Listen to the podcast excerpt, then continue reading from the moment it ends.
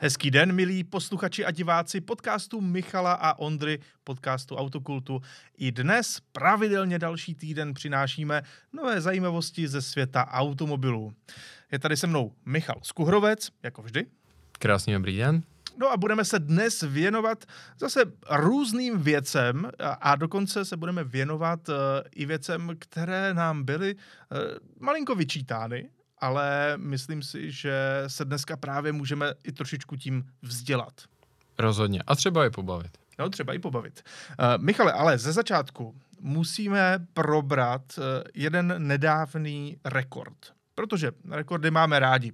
Vždycky, když někdo něco překonává, tak je to jistý milník. No a tentokrát se jedná opět o rekord na asi nejznámějším okruhu na světě, na severní smyčce Nürburgringu, kde tentokrát vzal otěže do rukou Mercedes, mm-hmm. tedy nebylo to poprvé, a ukázal nám, jak jezdí auto s technikou Formule 1 na tomto velice náročném okruhu. Ano, tohle je Mercedes AMG One a jeho čas 6 minut 35 sekund se zapsal do dějin. Je to bez pochyby tak. Uh, konec konců do určité míry se to i čekalo, že se se Mercedes AMG vypraví, uh, jelikož, uh, a jak už jsme tady vlastně probírali v jednom z minulých podcastů, je to vlastně už několik měsíců zpátky, jedná se o tu velmi zajímavou kategorii a vlastně i navazující kauzu hypercars, neboli aut, která měla navrátit do Le Mans a vůbec vytrvalostního závodění, konkrétně do té nejvyšší třídy, automobily, které vycházejí z produkčních aut. Uh, minimálně pro začátek se počítalo s tím, že to bude tedy AMG One, že to bude Aston Martin Valkyrie a počítalo se i s příchodem dalších. Nicméně, bohužel či naštěstí se nakonec ta pravidla rozmělnila a AMG One je, dá se říct, takový maličko pohrobek toho závodního programu. Nicméně to jim nezabránilo v tom, aby ukázali ty jeho neuvěřitelné schopnosti, které teda pramení hlavně z uh, onoho šestiválce, který vychází z uh, konstrukce nebo vlastně z toho totožného motoru, který sedlal Lewis Hamilton a Valtteri Bottas. Uh, to auto využívá i hybridní technologii, která je extrémně podobná opravdu plnokrevnému Kersu, z Formule 1, čili extrémně rychlé nabíjení i vybíjení. A co je naopak Formule 1 extrémně nepodobné, je aktivní aerodynamika které je na tom autě strašně moc. A právě díky tomu všemu se uh, dospělo k tomu cílovému času 6 minut 35 vteřin. A teďka se na to podívejme do hloubky. Objevilo se poměrně mnoho hlasů, které říkají, že na auto, které vlastně se vším všudy, včetně daní a dalších věcí, uh, atakuje hranici 2 milionů euro, tak je to příliš málo za předpokladu, že uh, Porsche 911 GT2 RS, upravená od Mantai, zajelo část 6 minut 38 vteřin 84. 43 protože to, se, to je celé kolo 38. Ano, ano, ano. Je... Dě, děkuju, že jsi, děkuju, že jsi mě opravil, abych se k tomu ano, jako Ano, protože jinak, jinak tohle auto by mělo čas 6 minut 30. Ano, Uh, přesně tak, máš naprosto pravdu. Hmm. Děkujeme, tohle je důležité vysvětlit. Ano, to měření vlastně... na, na Nürburgringu se liší podle toho, jestli to je takzvaný sport autočas, ano. anebo opravdu celý okruh se vším všudy, který, ty, ty rozdíly jsou v řádech nějakých 100-150 metrů hmm. na, tom, na té trati, takže proto je to několik sekund uh, ano. vždy rozdíl. A poslední dobou automobilky často udávají oba ty časy, hmm. aby v tom bylo jasno. Určitě. Uh, přičemž uh, právě se tady teďka říká, to, co teďka ten narrativ, který ovládl tu diskuzi hmm. nadšenců a hlavně těch, kteří se uh, motají kolem Nürburgringu, je zdali právě 8 vteřin. To je prostě to, co teďka všichni furt opakují. 8 vteřin za miliony euro. Pojďme se na to podívat blíž, jak vlastně se k uh, tomu dospělo. Uh, vtip je v tom, že ty podmínky nebyly zdaleka ideální. Uh, a v tomhle z tom ohledu bych na AMG One byl uh, mírný. Za A, to je tohle, za to B se tomu hned dostanu. Nicméně, abychom konkrétně kvantifikovali ty podmínky, tak drtivá většina tratě byla vlhká, což samozřejmě jako tomu absolutně nepomáhá, to si jistě dovedete představit, i vzhledem k tomu, že to auto jede se mysliky. A i vzhledem k tomu, že vlhký Nürburgring je nesmírně Právě. klouzavý. Právě to je důležité říci, že vlastně ještě specificky Nürburgring, že ano. ano. Ono v mnoha částech tam mimo jiné se dostávají i ta rezidua z těch stromů a tak dále a pak je to opravdu vyloženě jako mídlo.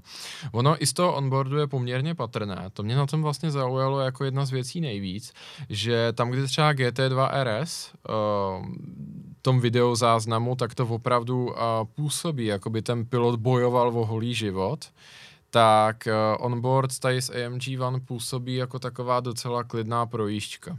No ono nemá to asi to bylo potřeba tolik, právě i kvůli hmm. těm podmínkám. Určitě, nemá to zdaleka tolik dramatu, což bych řekl, že jednak svědčí o tom, že to auto se tam prostě nedostává do toho svého ideálního pásma funkčnosti. A ten druhý aspekt je právě ten, že eh, spoustu věcí tam museli vypustit. Některé jsou teda záměrně, jak jsme se dozvěděli, a nezměnily by se, i kdyby bylo dokonalé podmínky. Mm-hmm. A to je, že právě kvůli systému CARES, uh, tak on uh, takzvaně plachtí. Maro Engel, což je jezdec vytrvalostních závodů, který má z Nordschleife mnohé zkušenosti, tak potom poměrně detailně okomentoval, jakým způsobem to jel. A jeden z těch aspektů, které, který říkal, že je tam právě nutné vzít potaz, na rozdíl třeba od AMG GT Black Series, hmm. je právě tohle to plachtění, které bylo nějakým způsobem předem spočítané, kde se vyplatí a kde se nevyplatí. S ohledem na to, jakým způsobem pak může zase tu energii vypustit a pomoci si při té následné akceleraci. Další aspekt je, že ten okruh byl studený, respektive i atmosférická teplota byla velmi nízká na poměry zajíždění rekordů, což samozřejmě situaci také nepomáhá. Určitě to nevadilo motoru, ale určitě to vadilo gumám, které jsou samozřejmě naprosto klíčový komponent na těch to celé stojí a padá všechny to ty rychlostní rekordy, obzvlášť když se bavíme o eh, drcení auta necelých 7 minut. No, uh, nabízí se tedy otázka, je tohle čas finální? Většina pozorovatelů a odborné veřejnosti se shoduje, že není. Mercedes tedy nevyhlásil, že by se jako mínil vrátit, ale zase na druhou stranu úplně nadšení z toho také nejsou. V tomhle tom vidím poměrně silnou paralelu s tím časem GT3 RS, mm-hmm. kdy uh, Porsche si bez pochyby slibovalo také mnohem víc.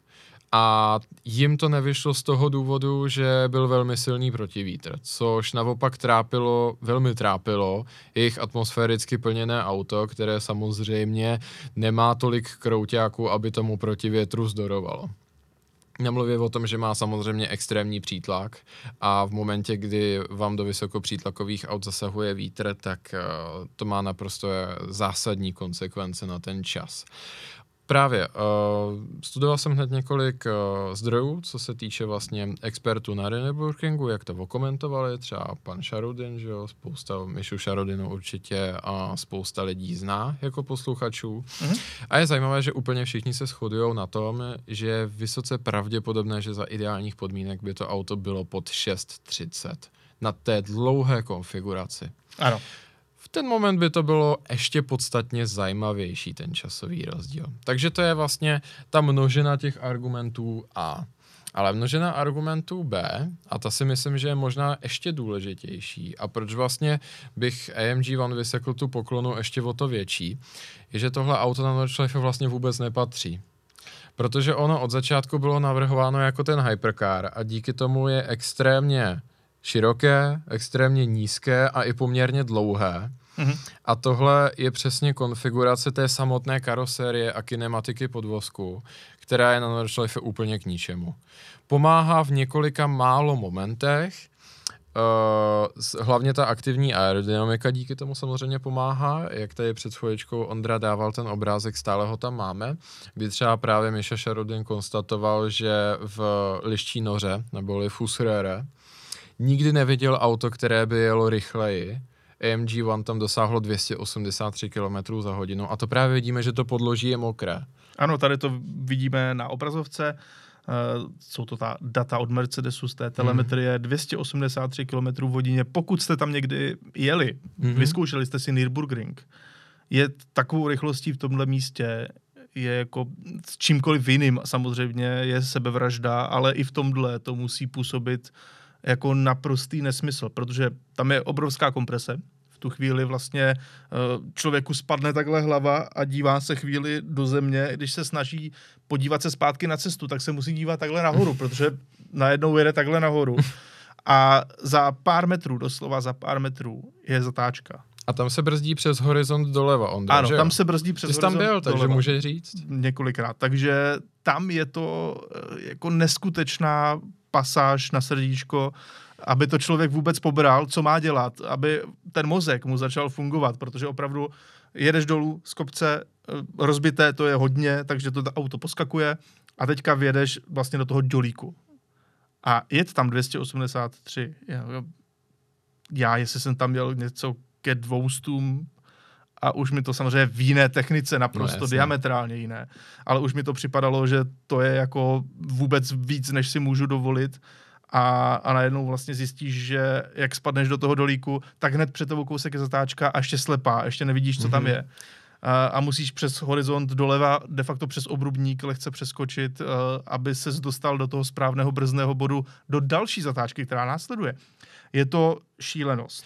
No hlavně ještě v tomhle tom videu tady už vidíme v tom screenshotu, který jsem vybral z toho oficiálního videa, že to auto už směřuje nahoru, takže to je po tom bodu té nejvyšší komprese a to auto už eh, tlačí proti té gravitaci do kopce Mhm. a on vlastně teprve v ten moment dosáhl té nejvyšší rychlosti. On ho neměl dole v tom dolíku. Ano. A tam je i cítit, že maličko ubral. A to právě kvůli tomu, že to auto je až příliš nízké a že už jako to nezvládá. No to lehké ubrání, když neubereš úplně, ale to lehké ubrání to auto stabilizuje Tak. a to je tam potřeba. Hodně, hodně stability. Takže dovede, dovedeš si to představit, Ondro, vidíš, kolik tam zbývá na ten horizont a na tu levou, kde se musí brzdit. Dovedeš si to představit, brzdit to z 283? Ne, ne, ne, A ještě nedovedu. na mokru? Absolutně ne, navíc eh, ta obrazovka trošku zkresluje. Mhm. Ono to ve výsledku je blíž, než No, se to zdá jasně. na tom videu. To je opravdu hned zatím. Takže to je jako plné brzdy, podle mě zpomalí tak na nějakých 200, snaží se to přehodit přes ten horizont doleva a potom další plné brzdy. Eh, No, neumím si to představit, takže v tomto opravdu ta technika funguje neskutečně. Já jsem taky viděl nějaká videa o tomto autě. V prvé řadě je nutno vyseknout obrovskou poklonu Mercedesu za to, že tak šílený nápad zrealizovali. I přes ta všechna příkoří, protože to auto bylo poprvé představeno v roce 2017 a pak to vypadalo, že je to de facto nevyrobitelné. Mhm. To je jediné slovo. Nevyrobitelné, protože adaptovat motor z Formule 1, kde mimochodem, když se startuje, tak se tam lije už rovnou ten horký olej a, a celá ta procedura vypadá úplně jinak. Adaptovat ho na to, aby člověk prostě přišel, nastartoval a odjel bez toho týmu mechaniků, je jedna věc. Adaptovat ho, ten motor na to, aby to ještě zároveň splňovalo platné emisní normy, je úplná jako blbost. To, každý, kdo na tom pracoval, i z dodavatelů, tak všichni se údajně jenom drželi za hlavy a říkali, že proč máme dělat takovýhle nesmysl. Teď to prostě nejde. A ten Mercedes to nějak zvládnul. Muselo to stát šílené peníze, je to auto op- opravdu dělané na, na to ukázat, co, čeho jsou schopni. A samozřejmě je to taky poklona všem těm titulům mistru, mistra světa i titul konstruktérů za posledních Mhm. mm-hmm. x let. Eh, Zároveň je to auto prý neskutečně hlučné vevnitř. O tom vůbec nepochybuji. Eh, Co jsem slyšel třeba od Chrise Harrise, tak ten říkal, že jakékoliv Bluetooth v tom autě, anebo repráky sami o sobě, jsou úplně zbytečné a že on, když v tom byl, tak potřeboval špunty do uší. Ačkoliv zvenku to auto vlastně tak hlučné není, tak vevnitř je to prý šílenost. A ještě jedna věc mě na tom autě zaujala. Mhm. Ono to šlo vidět z videí. To auto vlastně hrozně pomalu řadí. To je pravda. Moc Ma- to tam nepadá. Ano, a víš proč? No tak je to ta jednospojka. Ne, ne, ne, ne. No, povídej, tam, je ten, tam je zcela speciální důvod. Mhm. A to je to, že to auto má to, tu rekuperaci té elektrické energie tak velkou, že ji potřebují někde pouštět ven navíc. A oni to dělají Hmm. při řazení. Mhm. Takže to auto schválně řadí poslechově pomalu, ale neubírá ani ň z toho tahu. Jelikož v tu chvíli to celé převezne právě ta elektřina. Jistě. A právě proto to takhle je. To auto by mohlo řadit mnohem rychleji, i když je to jednospojka. Takhle to řadí hůř než starý Smart.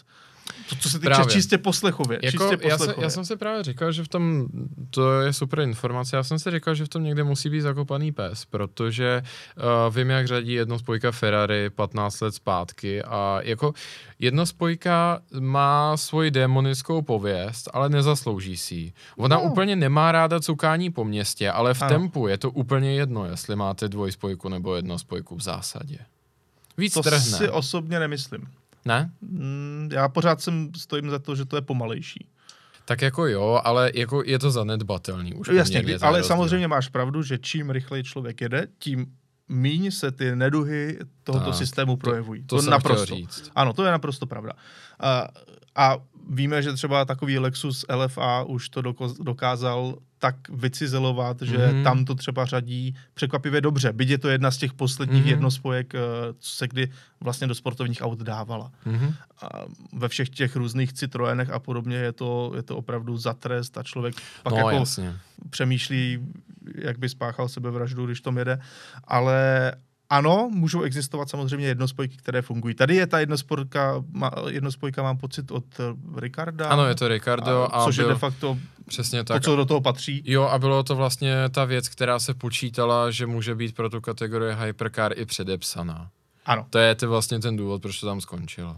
No a v neposlední řadě samozřejmě eh, je potřeba si říci, že celý tento systém navíc naladili na to, ať to vydrží ne pár závodů, jako ve Formuli 1, ale ať to vydrží pár desítek tisíc kilometrů, možná Tak. spíš několik desítek tisíc kilometrů, což samozřejmě není za stolik, ale kdo to s tím autem najede a kdo má navíc tolik peněz na, na to pořídit si tohle auto, tak asi počítá i s tím, že nějaká ta repase toho motoru za x desítek tisíc kilometrů bude potřeba. Já jsem četl vyjádření a Mercedes AMG právě v Brackley, kde se tohle toho auto dává dohromady, stejně jako monoposty, a oni říkají, že uh, budou majitelům doporučovat nebo budou od majitelů očekávat repasy na 50 tisících, což mi nepřijde vůbec, vůbec špatné. Ano, já jsem slyšel, že to je takový průměr. Mm-hmm. Že Mhm, pokud to někdo mhm. mm-hmm. bude používat, dejme tomu dálničně, tak uh, může najet i víc. Mhm. A pokud to někdo bude používat čistě jenom okruhově, tak i míň.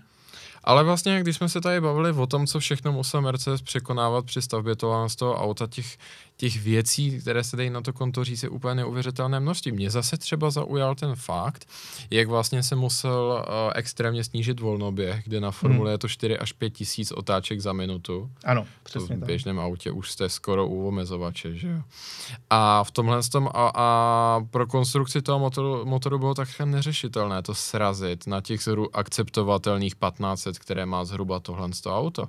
Nemluvím o tom, že když stojí, tak samozřejmě ne, nevyběhnete a nebudete spát do těch sacích otvorů suchý let a všechny tyhle ty věci. Aby co, se to chladilo. Přesně tak, na Hmm. které je zvyklé F1. Ale co se týče těch emisních norem, tak ty ve finále při- ty příslovečné vidle do toho hodili možná nejvíc. Upří, a to říkají byla úplně všichni, že nebýt těch emisních norem, tak to mohlo být ještě o pár dobrých sekund méně.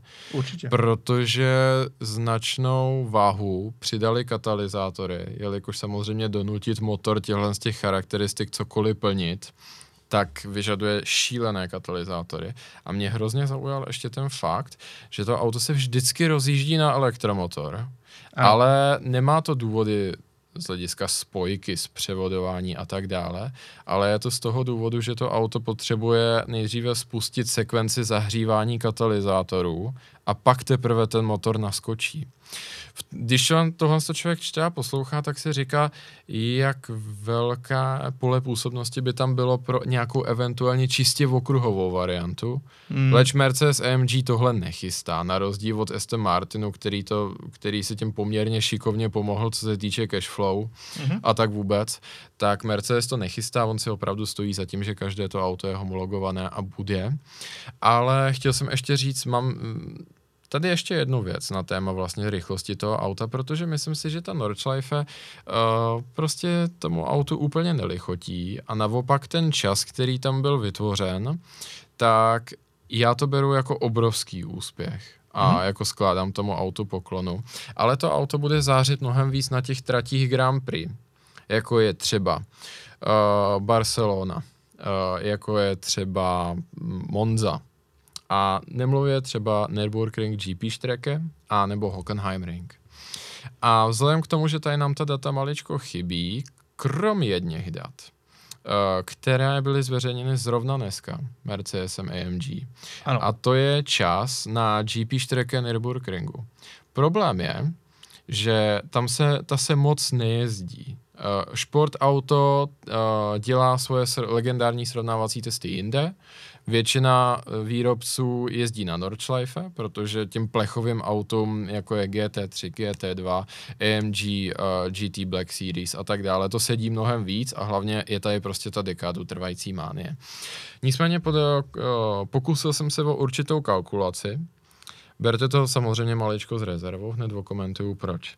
Protože jediné auto, kde se mi povedlo zajet, najít srovnatelného pilota a srovnatelné podmínky, které bych mohl adaptovat nějakým způsobem, tak je GTR Nismo. Mhm. GTR Nismo jsem si porovnal s GT2 RS Mantai na Nordschleife.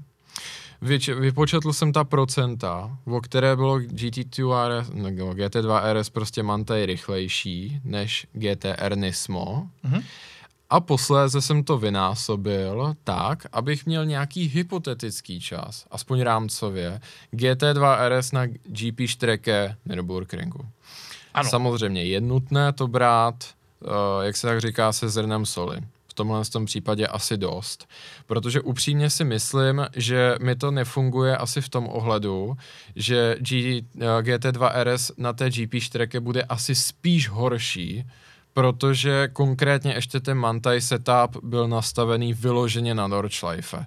Jasně. Na té GP Strecke, která samozřejmě bude favorizovat auta, co mají top speed, jako je třeba AMG One, Mhm. tak nejspíš nejspíš to tenhle ten můj matematický odhad nenaplní. Ale berme to jako nejoptimističtější variantu. Ano. Tím pádem nejoptimističtější varianta GT2 RS na GP Strecke by byla 2 minuty a 6 vteřin.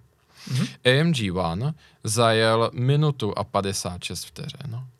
Tak. Což na takhle dlouhé trati, To je hodně slušné. to je rozdíl kategorie. Mhm. Co jsem na GP Strecke samozřejmě našel, jsou časy závodních speciálů. Třeba uh, závodní speciál Oreka, který se hodně podobá LMP2, současné kategorii, tak to zajel za nějakou minutu 50.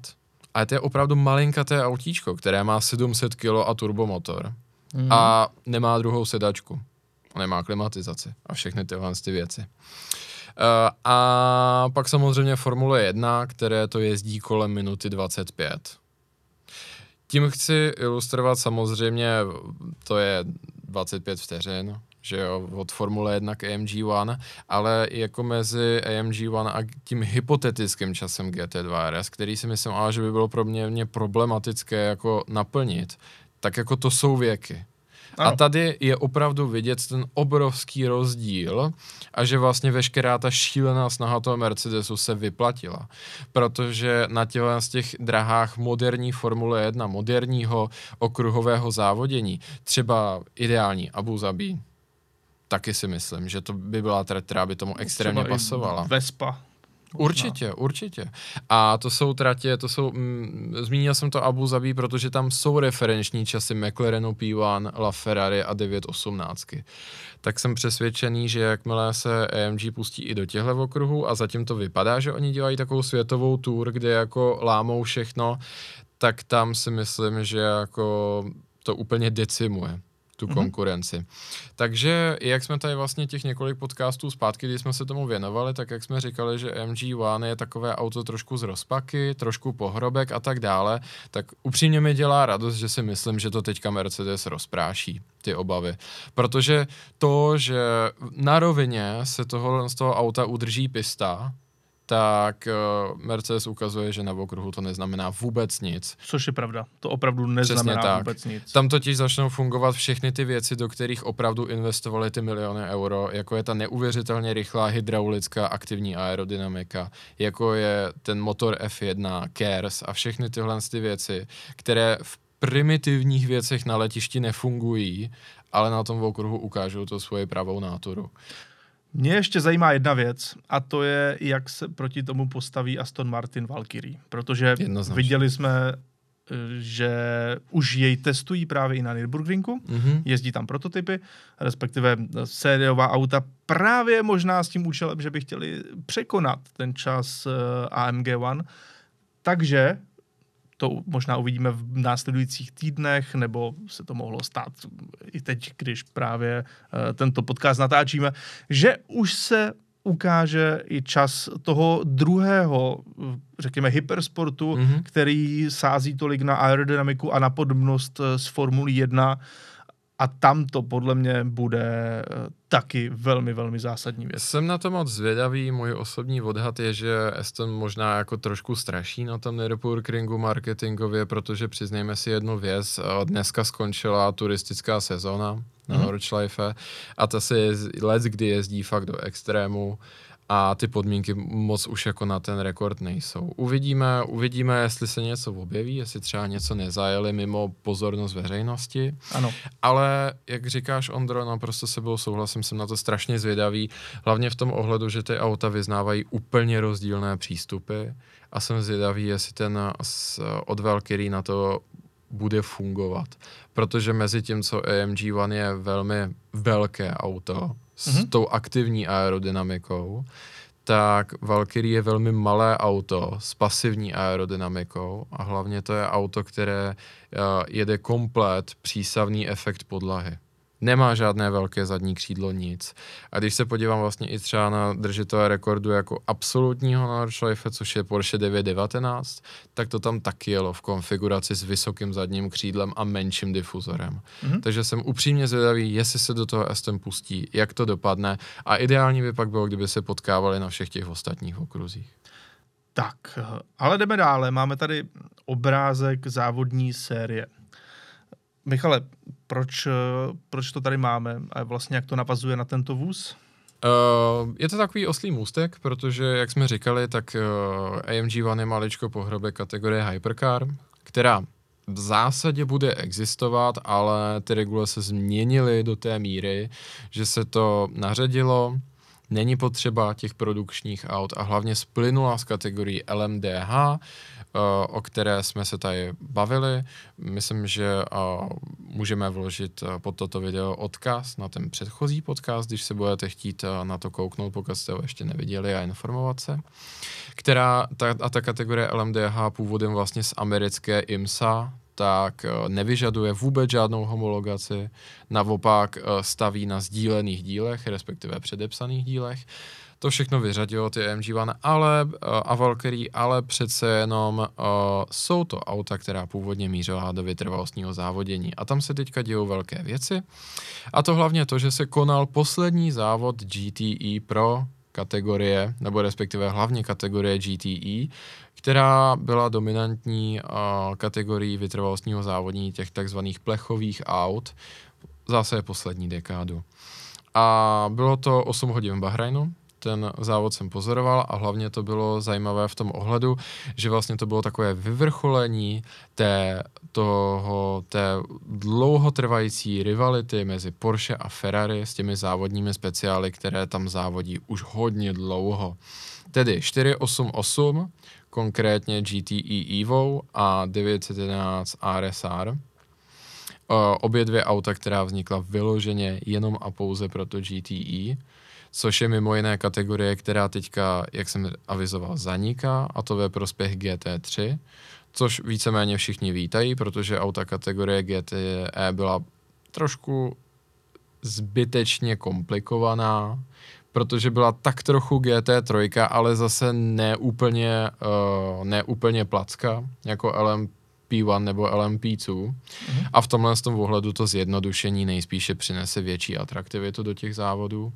Nicméně zajímavé bylo, uh, Porsche se samozřejmě snažilo ukořistit uh, dobré rozloučení s celou tou kariérou a hlavně oba dva ty týmy a ty vozy tak do toho posledního závodu vyráželi uh, s tím, že mohou získat titul jak jezdecký, tak manufaktur což bylo opravdu velmi napínavé a zajímavé. Celá ta závodní série, kdo ne- nesledujete, určitě doporučuji. Je to parádní závodění. A Ferrari z 911 RSR tam uh, svádělo neuvěřitelné souboje. Mm-hmm. Nicméně 488 na to, jak je vlastně stará, dá se říct, že to je Metuzalem, protože už i její nástupce, co se týče silničních aut F8, už je vyřazená. Že ano, z provozu. Vyráběla no, se čtyři roky. Stále se bude vyrábět i dál, protože ještě nejsou dokončeny objednávky, všechny nejsou ta auta vyrobená. Ale de facto máš pravdu. Jsou to poslední ono kusy. se to, ono se to vyrábí, v současné době se to vyrábí spolu i s 296, což je další hmm. nástupce. Se to vyrábí všechno zároveň na jedné lince. Ale musím říct, že když jsem byl, v, když jsem byl na jaře v Maranelu, tak už tam nebyla skoro žádná. A... Já tam byl později a bylo a jich tam, tam dost. Ještě? Bylo jich tam dost právě a, na výrobní tak, lince. Ptal tak měli jsem resty. Se, ptal jsem se na to a říkali mi, že to vlastně ještě budou dovyrábět jo. dál a dál, protože ta auta mají ještě příští rok eh, na, na specifikovaná lidi mm-hmm. a mají vlastně dodací lhůtu v roce 2023. Takže... Jo, tak to sedí. Ale stopka v objednávek byla v Dubnu. Tak. To si pamatuju. Ano. Takže vlastně, ale máme tu už 2.9 Česku. A Ferrari aktivně nabízí, je to vlastně jejich hlavní závodní kůň, když to mm-hmm. tak řeknu pro budoucnost, takže opravdu ta 488 už je překonaná několikanásobně. Nicméně, 488, jak už jsem tady v minulosti zmiňoval, je jedno z nejúspěšnějších závodních aut celé historie. To je opravdu fascinující, nejenom té moderní, ale celé historie.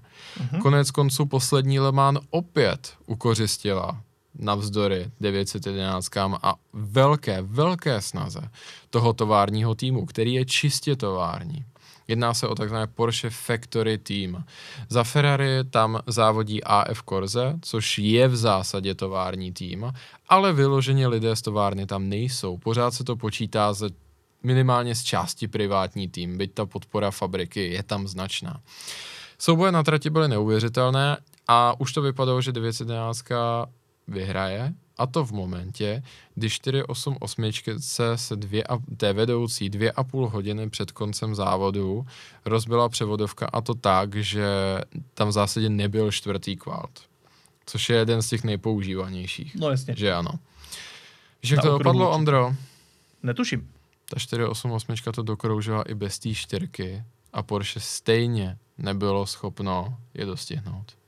Hmm, Zajímavé. Moje jediné štěstí je, že fandím obou automobilkám, ale jako tohle to, jestli tohle to nebylo dokonalé rozloučení toho auta, tak, tak už nic.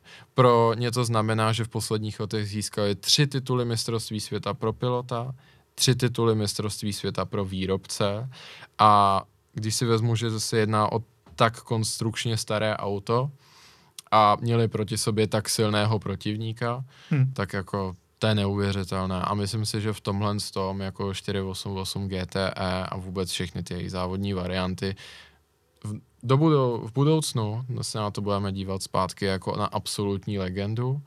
Porsche 911 mm, vlastně v RSR v téhle té generaci, která odpovídá 991, tak také mělo hezká vítězství v Le Mans na Nürburgringu, ale musím říct, že myslím si, že trošku klíčovější Vavříny a po delší dobu a konstantnějš, tak vozila ta 488.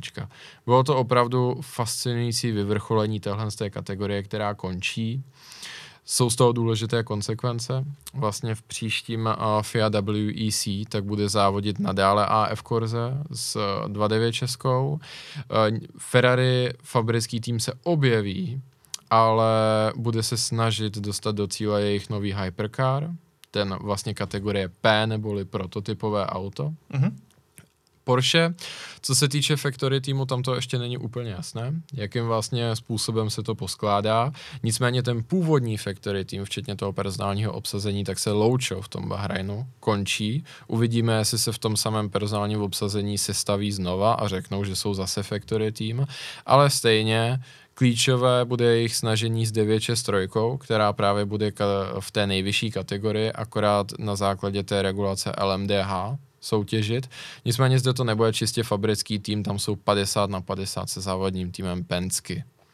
Takže konec jedné éry, opravdu zajímavé, myslím si, ale na druhou stranu myslím si, že je čas se posunout, protože spousta aut si v zásadě ještě ani nezazávodilo, těch, které dneska můžeme koupit a zhůru do toho.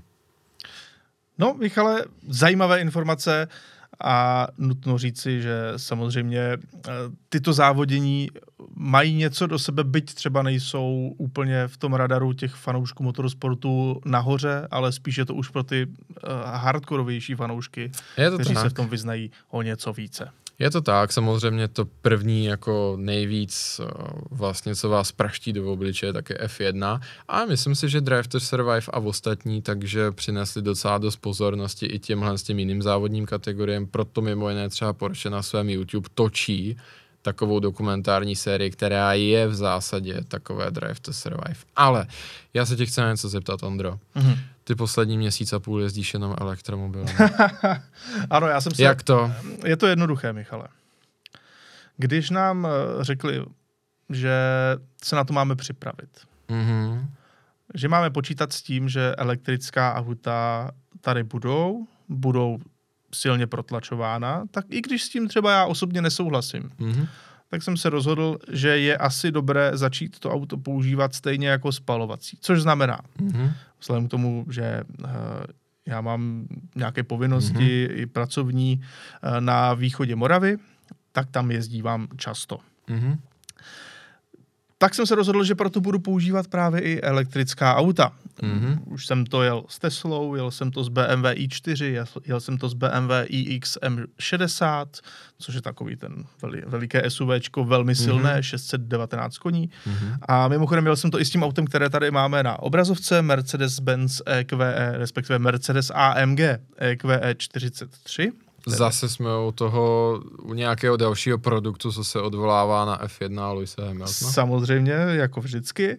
A, a rozhodl jsem se, že prostě je potřeba to vyzkoušet i tak, jak já používám auto běžně. Mhm. Zatím musím říct, eh, asi elektromobilisti mi budou říkat, že to jsou eh, vozy svou použitelností minimálně srovnatelné se spalovacími vozy. Já s tím souhlasit nemůžu. Třeba taková cesta se mi vždycky protáhne, co se týče, týče času, protože jednoduše musím nabíjet někde po cestě. Eh, Zároveň je čl- potřeba si trošičku jako uvědomit jednu věc. To tankování auta je velice jednoduché a rychlé Mhm. nabíjení elektromobilu zas tak jednoduché není. Musíš si samozřejmě vyhledat tu nabíječku, ideálně nějakou uh, rychlou pro to, aby s takhle auto s takové obrovskou, obrovskou baterkou, jak jsou právě třeba v EQEčku, EQSku nebo v tom BMW Mhm. iX, tak s takhle obrovskou baterkou už prostě potřebuješ uh, rychlou nabíječku a ideálně co nejrychlejší. No a pak vlastně dospěješ k tomu, že když se chceš vydat na takovou tu cestu, Mhm. jet na východ Moravy z Prahy a zpátky, tak ty musíš nejprve si dobít auto doplná před tou cestou. Což ne vždycky máš třeba tu možnost. Eh, My máme nabíječku tady u kanceláře, Mhm.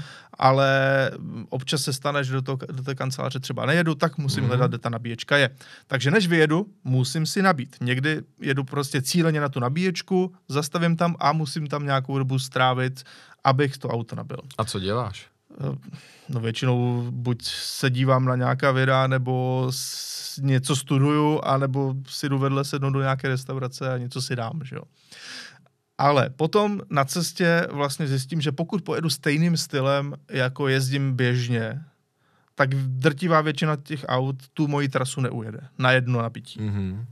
Tudíž hledáš po cestě nabíječky. Třeba u tohohle EQEčka je to jednoduché. Eh, Tam je velmi dobrý systém, který ti řekne, jaké nabíječky máš po cestě a dokonce si můžeš vybrat podle rychlosti nabíjení, co zrovna chceš. Takže dáš si třeba ty, jenom ty nejrychlejší, eh, najde ti to, kde jsou, podle toho se přizpůsobíš, jedeš tu trasou. Není to nic složitého. Mhm. Mm-hmm. Samozřejmě pokud eh, někdo na té nabíječce nestojí zrovna, eh, což se taky stává, ale tohle auto ti ukazuje právě i to, kolik z těch nabíjecích míst je volných. Mhm. Super, tak to bychom měli. Ale prostě jednoduše musíš se někde po cestě zastavit. Taky to trvá nějakou dobu. A většinou ti to na- ukáže, že máš nabít jenom krátkou, krátkou chvíli. Mhm. Ale to znamená, že potom, když dojedeš do toho svého cílového místa, tak máš vlastně zase nic v té nabíječce. Mhm. Opět narážím na to, že kdybych to chtěl nabíjet doma ze zásuvky, tak mi to bude trvat několik dní, protože to auto má obrovskou baterku a hmm. nemám žádný wallbox, eh, když to, hmm. když to vezmu takhle, nebo v tom místě, eh, kam dojedu, tak nemám žádný wallbox. Takže hledám zase rychlou nabíječku tam. Tudíž pro mě je lepší zůstat na té nejrychlejší nabíječce po cestě trošku delší dobu, abych dojel do toho cíle a měl pořád ještě něco v té baterii, abych se tam mohl pohybovat mm-hmm. v tom svém cíli, což zase potřebuju. No a nakonec eh, cesta zpátky opět probíhá stejně, musím zastavit na nabíječce, teď už tam není to v Praze, takže tam není ta nejrychlejší, eh, je tam třeba 50 kW, mm-hmm. takže to zase trvá delší dobu. Eh, čekám tam, nabiju, vyjedu, po cestě musím někde nabít, dojedu zpátky do Prahy a opět hledám nabíječku, eh, nebo musím po cestě samozřejmě strávit delší dobu eh, u toho stojanu nabíjecího, abych měl mm-hmm. dostatek energie ještě s tím autem zase třeba další den někam mm-hmm. vyjet, protože, jak říkám, nemám v místě bydliště ani v tom místě přechodném jakoukoliv možnost nabíjení. Takže pro mě je to vždycky ztráta času minimálně 40 minut oproti, běžné, oproti cestě se, se spalovacím autem, když to jedu běžně. Mm-hmm. Tak to prostě je, můžou se na mě elektromobilisti zlobit, můžou mi říkat, že jezdím špatně, nebo já nevím co všechno. Mě to moc nezajímá, já auto prostě potřebuji používat tak, jak ho používám. Mm-hmm. A e, i když to tomu přizpůsobím, tak stejně těch 40 minut tam je, protože třeba pojedu uh, místo nějaké rychlosti, tak pojedu stovkou nebo za kamionem mm-hmm. nebo něco. Mm-hmm. Vždycky mi to dá minimálně 40 minut uh, prodlevy. Ale mm-hmm. ty se asi chceš zeptat spíš na to, jaké je to auto. Mm, ani ne, mě spíš popravdě zajímalo jako tohle. Ano, jak je to uh, říct s, tím, s těmi elektrickými vozy? No, Pro mě zatím velmi obtížné, dobře. ale už se to dá. A to, a to jsem právě chtěl, aby jsme zase nebyli jenom tak negativní. No ne, Cítíš ten, změnu? Ten, samozřejmě, ten vývoj je obrovský. Mm. Před pěti lety, kdyby si mi to řekl, tak možná bych to zkusil s nějakou nejlepší Teslou nebo s něčím takovým, ale jinak bych se do toho vůbec nepouštěl, mm-hmm. protože by to bylo ne ztráta 40 minut, mm-hmm. ale mnohem, mnohem víc. A kde jsou ty nabíječky, kam se zatím zavítal? Jako jsou to příjemná místa, nebo jak to tam, jak to jako Většinou vypadá? je to u čerpacích stanic. Aha, tak to se dá poměrně. Ale už třeba mm, nějaké rychlou nabíječky jsou třeba v místech, které nejsou moc příjemné ani hezké. Mm-hmm.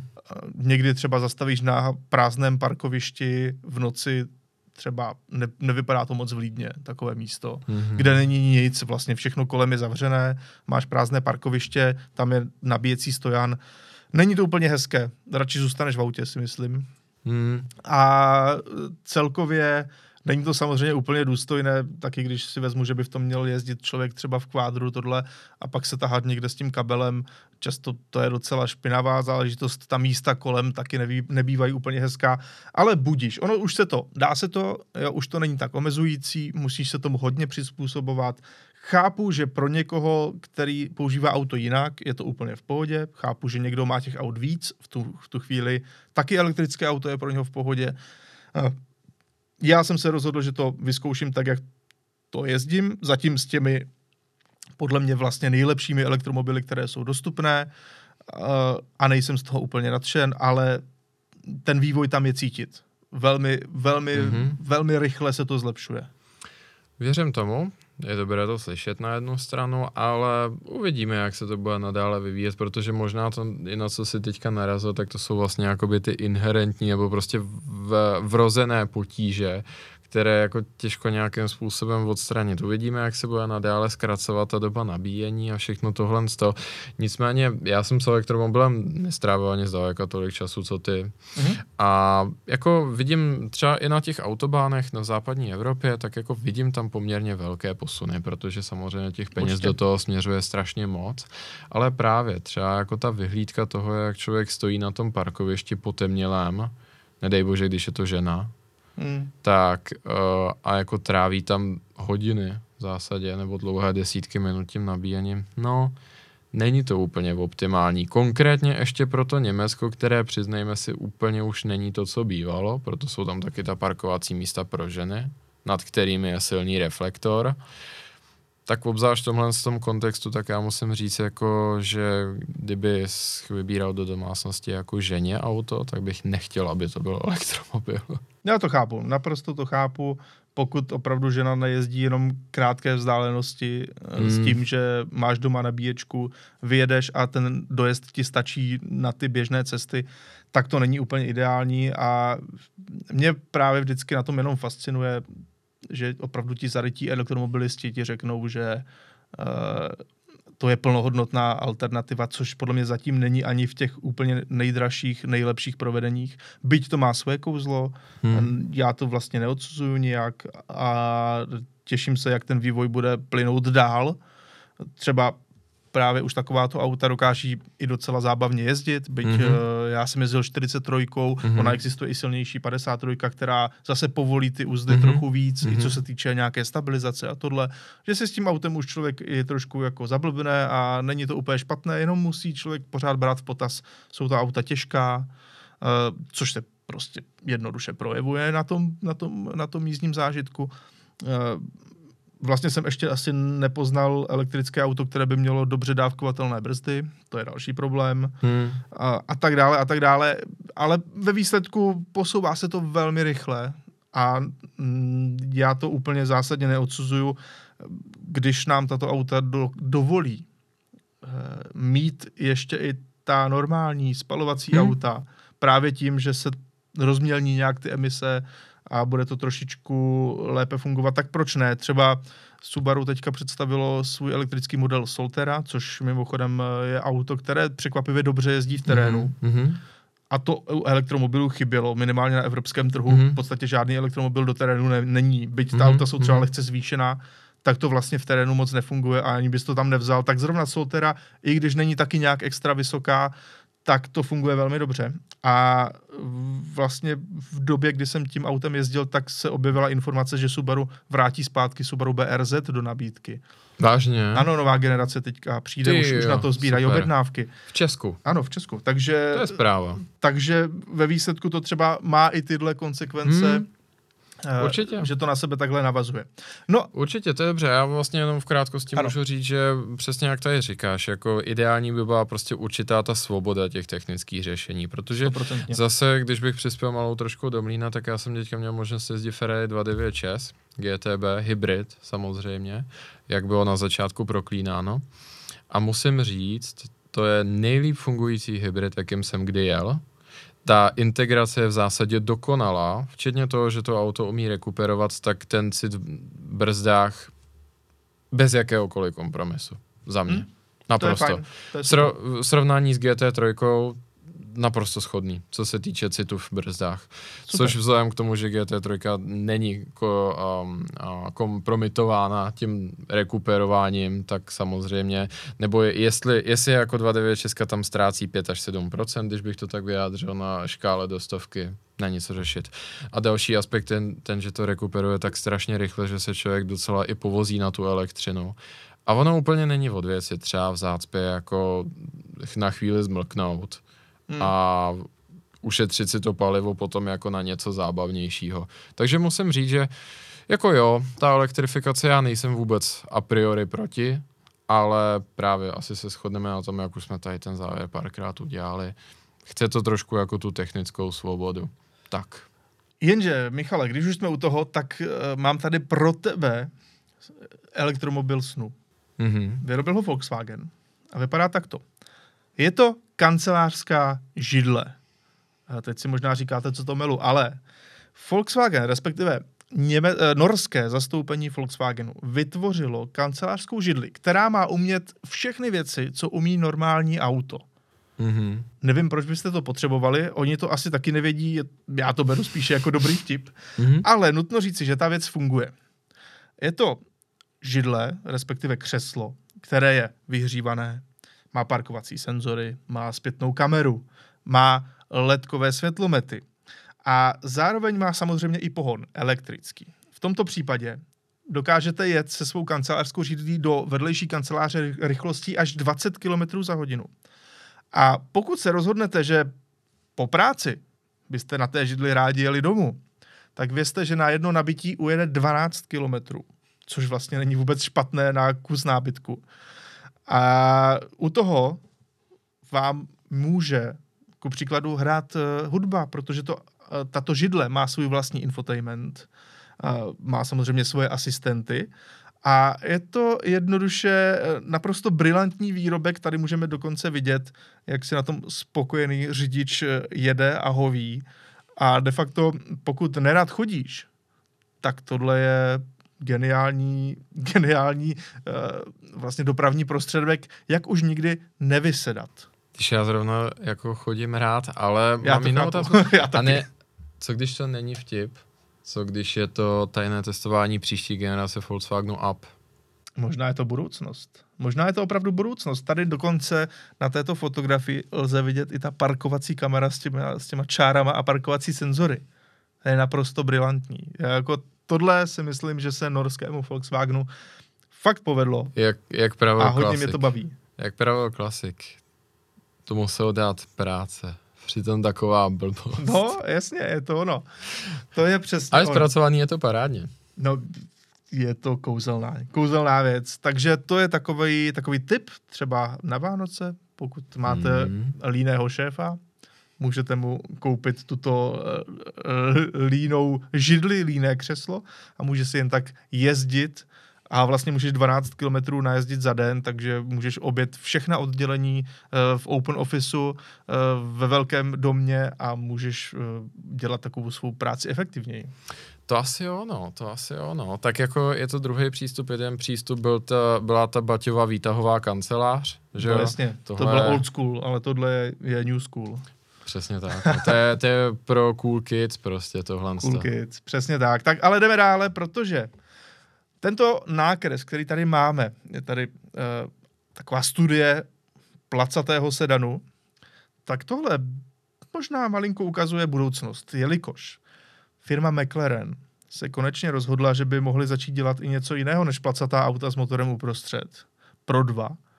A vypadá to, že jejich eh, další krok bude luxusní sportovní sedan, dost možná tedy elektrický. Ondro, upřímně, jak to vidíš? No takhle, já ti to řeknu na rovinu. McLaren na tom není úplně dobře finančně. To, to víme, víme. to jsme tady rozebírali. A já se teda osobně velice divím tomu, že už dávno, už dávno nevyrobili něco jiného, než další variaci na to původní téma. Hmm. Jestli mm, mi rozumíš, kam směřuju, protože oni de facto za, pos- za svoji moderní historii nevyrobili nikdy nic jiného, než supersport s motorem uprostřed. Ano, a v mnoha, ano. v mnoha různých verzích, obměnách, uh, většina z nich dokonce se stejným motorem a, a není to trošku málo, když jako přijdeš, zaprvé se v tom už nikdo moc nevyzná, které auto je k čemu, jak funguje uh, de facto to spektrum těch zákazníků je šíleně úzké, Jo. protože vyrábíš prostě jednu věc jenom v malinkých jo. obměnách.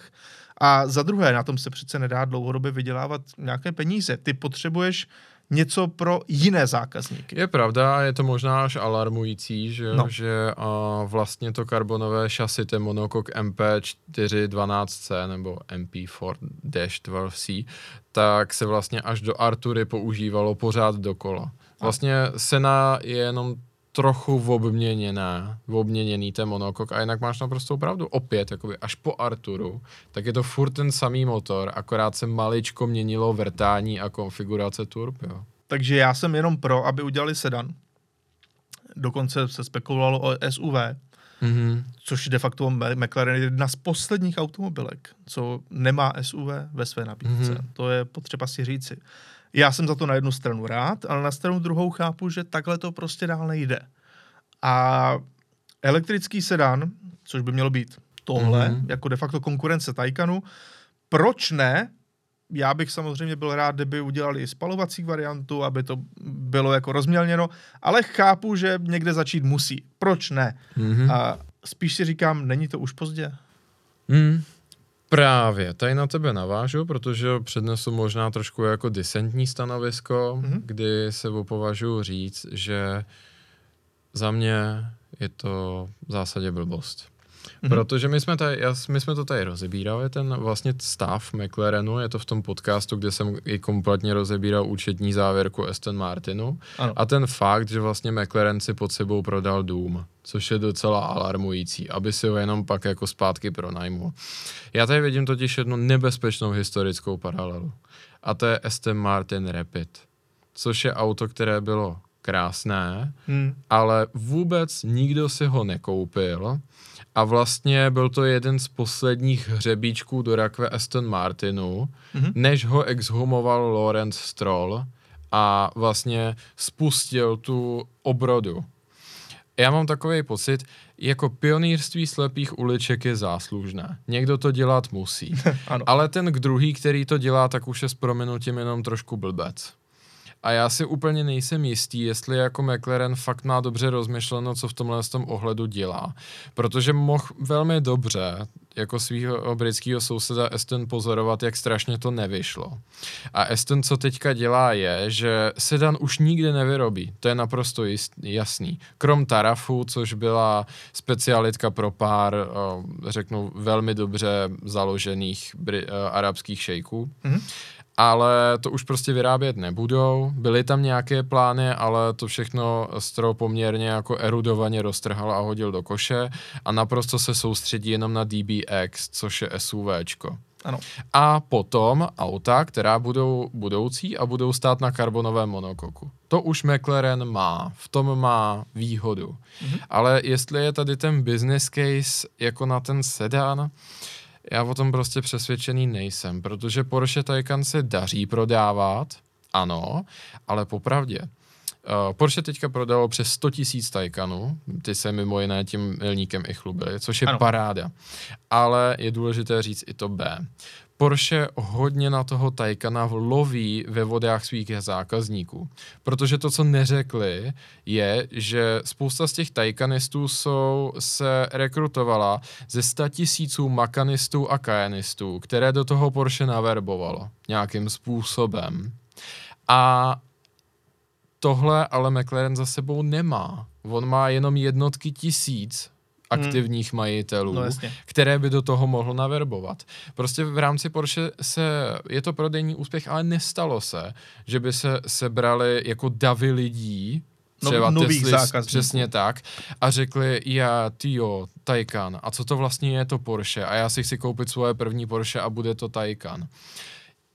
U pár lidí se to stalo, ale jako to by ten projekt neuživil. Spousta z těch lidí byli prostě makanisti a kajenisti, který Porsche tak dlouho do toho lomilo, až je nějakým způsobem do toho dostalo a oni objevili, že Taycan je velmi dobré auto.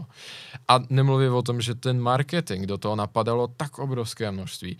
Byl jsem i jeden z těch vlastně objektů, když to tak řeknu, na kterém Porsche prostě zkoušelo ty marketingové taktiky, které zahrnovaly třeba i to, že vytáhli z muzea uh, speciály kategorie C, 911 GT1 Strassen version, jo.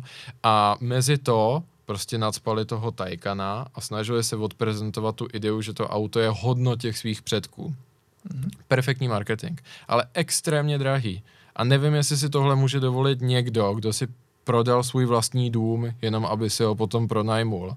Někdo, kdo jako vykrvácel do Artury relativně, což je úplně nová koncepce od samého vzniku té automobilky. A jako jestli by jich prodali dostatek, fakt, fakt nevím. Upřímně si myslím, že už by bylo možná rozumnější, neříkám krásnější, ale že už by bylo snad možná rozumnější dělat to SUVčko. Hmm a Bohužel. jako můj, Bohužel, oso- můj osobní názor, teda možná, možná kontroverzní, ale můj osobní názor je takový, jako kdyby hospodařili trošku střídmějš a vyráběli jenom ta butiková superauta a to v ostatní prostě nechali být.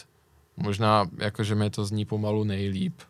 Hmm, dobrá, no tak eh, tady máme náš názor na eh, rozšíření portfolia McLarenu, které nejspíše bude zahrnovat i elektrický sedan a my jsme neřekli to nejdůležitější, a už jenom v jedné větě. To uh, zatím to vypadá, že kvůli tomu nevznikne nové hyperauto.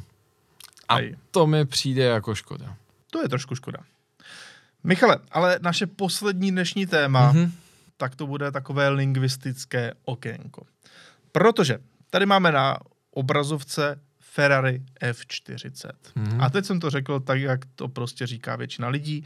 Ferrari F40. Ovšem, mně přišel takový dopis, respektive zpráva od jednoho ze, z diváků, fanoušků, Mhm. že vyslovujeme věci špatně. Což de facto je svým způsobem pravda. E, Šlo hlavně konkrétně o italská auta a bylo mi tam vyčítáno, že říkám Ferrari, přitom, přičemž v italštině by to přece mělo být Ferrari. A takhle můžeme navázat, bylo tam Al- Alfa Romeo a další věci. Bylo tam toho více, Eh, nebo Alfa Romeo, jak- je to správně Alfa Romeo, italsky.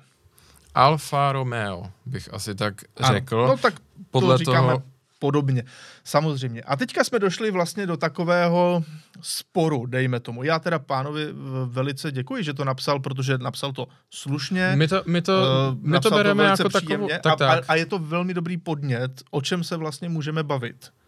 Tohle už je taková hodně, řeknu, jako šprcká diskuze, ale nás to ten podnět zaujal a bude to nejspíš i pro vás, posluchače a fanoušky, A protože my Ano. samozřejmě víme, že ta auta se nějak vyslovují v tom jejich rodném jazyce a my tady s tím i někdy bojujeme. Určitě to v těch podcastech slyšíte, ano, že jako tady jsou paralelně dvě věci. Jednak, jak se ta auta, jako když to tak řeknu, zkomoleně vyslovují, aby to chápal celý svět a jaká je to, jaké je to jejich domácí jméno. no jde o to. Jsme Češi. Pak Mhm. máme samozřejmě různé národy, mají různé jazyky. Kdyby měli všichni vyslovovat uh, všechna jména aut podle toho, jak to zní v originálním jazyce, tak z toho bude velmi komický myšmaš. Řekněme si to na rovinu. Byť třeba v tomto případě samozřejmě uh, ten pán, co mi poslal zprávu, má naprostou pravdu. V italštině se to čte jinak. Uh, my to třeba respektujeme u některých značek, třeba Lamborghini, že jo? Snažíme se to říkat tak, jak by to mělo být, ne Lamborghini. Ne, ne, ne, ale to, ale to je český výmysl, jako to Tak. Lamborghini, to je, No to je jasně, hnus. je to, je to hnus. Je, a, a tady to respektujeme, ale nejde to úplně vždycky. La pronuncia No, Čeka de Lamborghini è orribile, bruta. jo? To Dobře. je italsky řečeno jakože to, že výslo, česká výslovnost Lamborghini je strašně hnusná. No to je pravda. Takže Eh, každopádně, teď jdeme k tomu jádru pudla. Eh, jedna automobilka už se tady v Česku dokonce snažila o to, aby se její název vyslovoval přesně tak, jak je to v originálním jazyce. Je to tato automobilka, tedy uh, Hyundai. Víme o tom, že byla taková ta kampaň velmi agresivní, útočná kvůli bývalému českému vedení Hyundai. Dneska tam naopak sedí velmi rozumní lidé, Mhm. mm-hmm. kde se snažili nám říci, že máme říkat Hyundai. Protože takhle to je v korejštině. Hyundai. Eh, Všichni ale na světě tomu říkají nějak jinak. V, a, v Americe tomu říkají třeba Hyundai, eh, nebo Hyundai, Mhm. Uh, podobně jak už to trošku jde do Hondy. Uh, zatímco my samozřejmě říkáme Hyundai a každý si to říká trošku podle sebe, protože nejde vždycky za prvé uh, elegantně říci něco v úplně cizím jazyce, který nikdo neumí. A nedá se to vždycky úplně podchytit tak, aby se to říkalo správně podle toho původního jazyka. Navíc by to opravdu působilo velice komicky. Jen si třeba uh, vezměte, že byste měli opravdu všechno říkat tak, jak to je správně. Eh, Vem si, že, bys, že bychom se třeba bavili o uh, nějakém Jaguaru a říkali jsme se Jaguar. Říkali, Jaguar. říkali tak bychom to nějak. vždycky takhle, jo? Tak podívejte se, tady je nový Jaguar eh, X-Type a, a musel bys to takhle jako všechno říkat, bylo by to velice Mm. komické. A vedle něho stojí uh, Hyundai uh, i30, nevím, jak se řekne korejsky, asi by to bylo něco úplně jiného.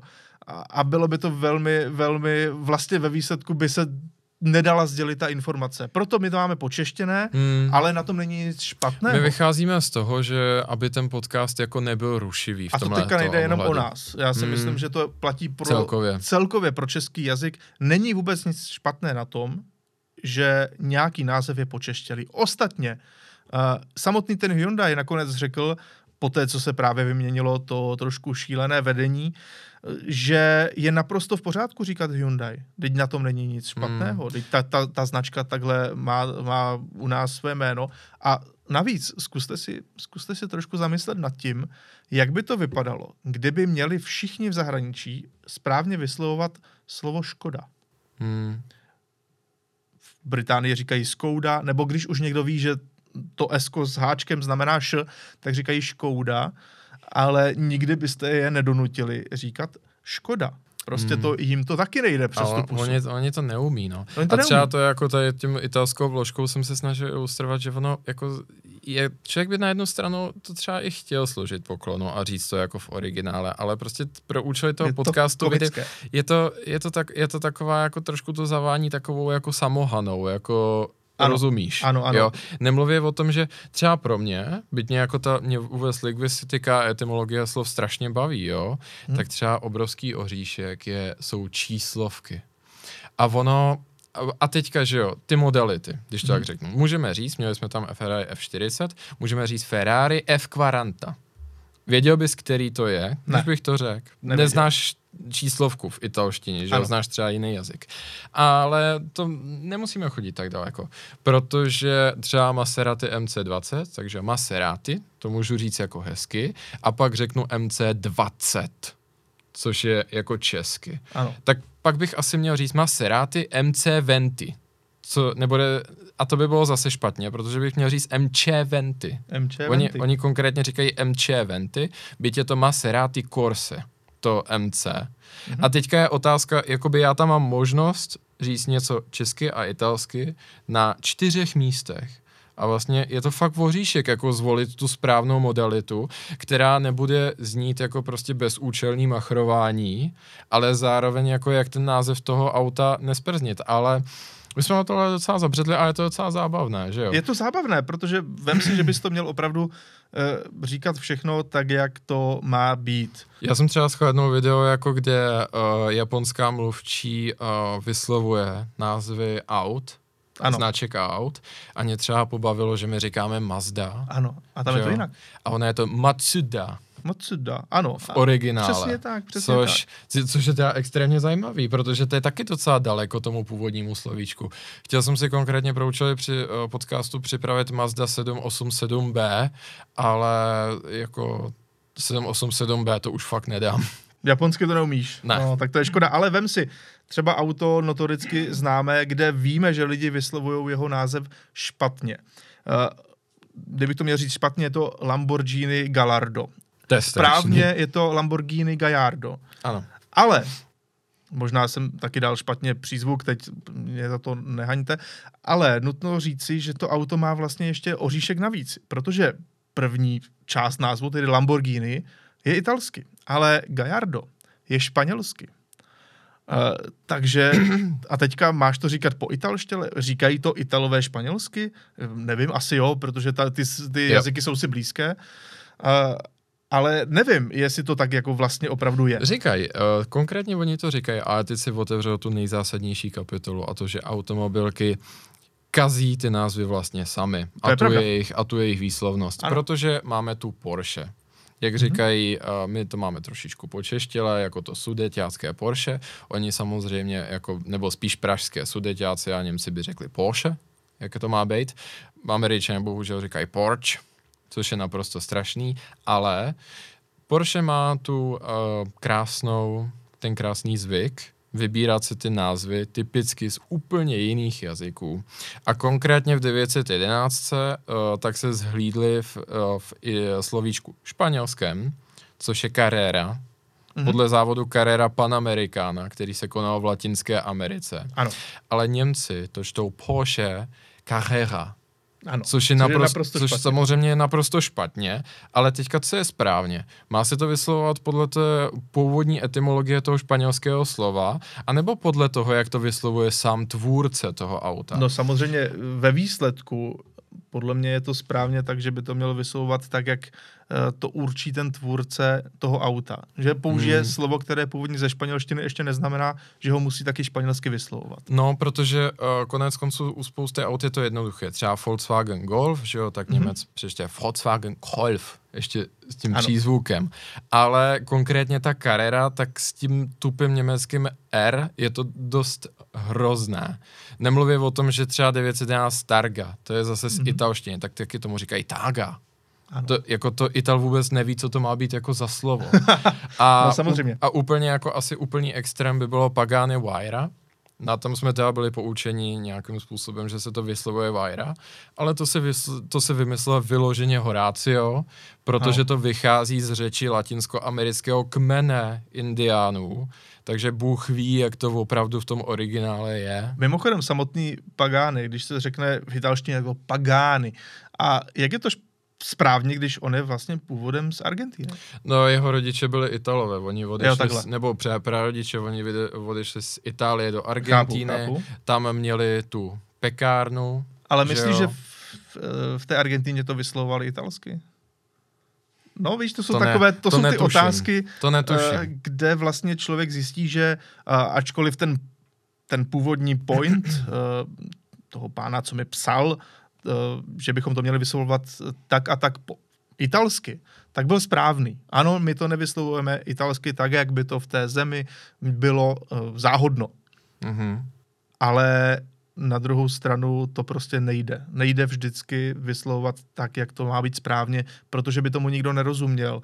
Kdybys mluvil s, tady s, s nějakou paní a řekl, je, vy máte hezký Citroën, Citroën? Citroën, máte velice hezký Peugeot. Citroën a tam ten Peugeot je taky velice pěkný a Renault, který stojí tady, tak taky není vůbec špatný. Eh, Dívala by se na vás, i když to bylo její auto, jako že jste spadl z višně No. a, a, a Mě člověk tam, neví, jak o jsem co jde. říkal, ještě obzvlášť tam hodně jako ničí ty číslovky, jo. No, Ale tak jako na jednu samozřejmě. stranu mě to baví. Byla by to sranda, kdyby jsme jako měli vyslovat ty auta v originále, protože pak by to byl, ne, bych třeba prohlásil, dneska si něco řekneme o Citroën C4, což je C4. Ano.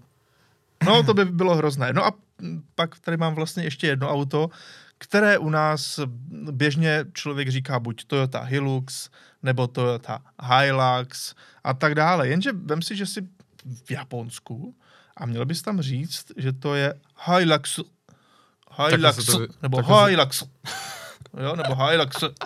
Jo, já to samozřejmě tak jsem to naposlouchal. Mhm. Uh, taky by asi plno lidí jako nevědělo, o co se jedná uh, a tím vlastně demonstrujeme, že by to bylo, můžeme někdy zkusit vytvořit různé věty, kde budeme to říkat právě správně podle těch uh, původních názvů, ale asi tomu nikdo nebude rozumět.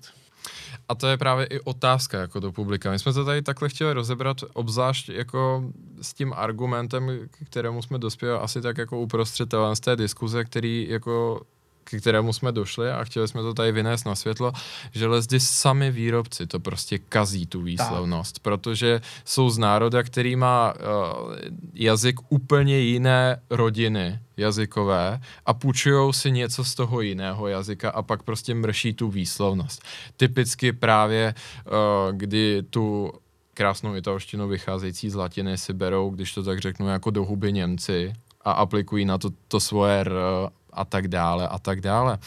No, ale prostě celkově je to hrozně zajímavá problematika a my bychom rádi věděli, co jako posluchači si o tom myslí a diváci. No, mimochodem, nějaký komentář už se na to i objevil, kde to by bylo vyčítáno, že říkáš AMG, eh, když je to přece AMG, No a to je právě ono, tam já trošku bojuju a já to přiznávám a omlouvám se. Mě i kolikrát ujelo, že řeknu GLE, protože... GLE, No, Mercedes, no, ano. protože ano, měl bych to vyslovat německy, i když německy umím, tak tím spíš jako je to chyba a měl bych to teda vyslovat AMG, že jo, a konec konců je to podle Affaltebachu, kde se to vyrábí.